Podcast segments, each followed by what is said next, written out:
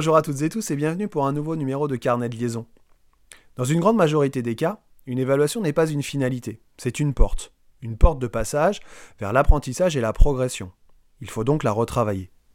Dans la mesure du possible, l'enseignant doit accompagner ses élèves pour effectuer cette démarche car c'est la solution la plus efficace. C'est ce qu'on appelle la remédiation. Remédier, c'est faire en sorte que les élèves identifient et comprennent leurs erreurs pour ne plus les commettre. Plusieurs modalités sont possibles, mais cette remédiation n'a de sens que si l'élève est actif. J'exclus donc toutes les corrections photocopiées ou réalisées in extenso par l'enseignant ou par un élève au tableau, modalités pour lesquelles seul l'élève concerné est concerné. Autrement dit, on perd son temps à effectuer la correction de l'évaluation, cela n'intéresse ni le prof ni les élèves, par conséquent on doit en plus souvent intervenir pour ramener le calme, et la séance est perdue et frustrante. On se donne bonne conscience, mais c'est tout. Attention, les corrections photocopiées sont indispensables, mais utiles seulement si l'élève, suffisamment autonome, reprend seul, ou avec une aide quelconque à la maison, son éval. Ce qui est tout de même assez marginal, il ne faut pas se le cacher. Je vous propose donc dans cet épisode une séance de remédiation en classe, plus intéressante et plus constructive. Cette séance s'effectue en groupe de trois ou quatre élèves. L'enseignant décide de la constitution des groupes et place ensemble les élèves ayant rencontré les mêmes difficultés au cours de l'évaluation. En évaluant par compétence, c'est très simple de voir si les objectifs ont été atteints partiellement ou pas du tout, mais avec des notes chiffrées, c'est évidemment possible aussi. Chaque groupe reçoit donc un travail différent du groupe voisin, travail à effectuer en fonction des besoins. Cela peut être une partie de l'évaluation, un ou plusieurs exercices similaires, mais travaillant les mêmes compétences. Groupe homogène, tâche hétérogène.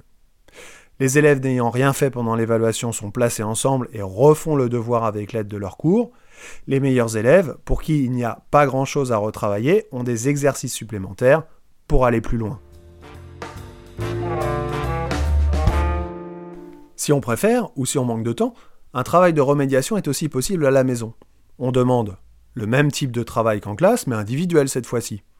Ou bien, on peut demander aux élèves de reprendre leur copie en identifiant leurs erreurs, et avec l'obligation de donner la bonne réponse. Dans les deux cas, cette remédiation fonctionne très bien à condition que les élèves jouent le jeu. Et comme souvent, ils jouent le jeu si un bilan comptable est possible à la fin, autrement dit, s'il y a quelque chose à gagner. Un bonus, une note augmentée, une compétence supplémentaire validée. L'enseignant doit donc ramasser à nouveau les copies ou les productions afin de procéder à une nouvelle correction. Alors vous allez me dire « Ah mais ça prend du temps, ça prend trop de temps, c'est pas possible ». C'est vrai que ça prend du temps. Ça peut prendre une séance supplémentaire en classe et ou du travail en plus à la maison pour l'enseignant. Mais si on veut faire quelque chose de cette évaluation, forcément non aboutie pour tout le monde, bah alors il faut s'en donner les moyens.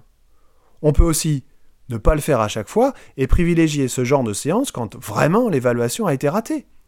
En tout cas, ce que je vous propose fonctionne et donne un sentiment de satisfaction à tout le monde et ça, ça fait du bien.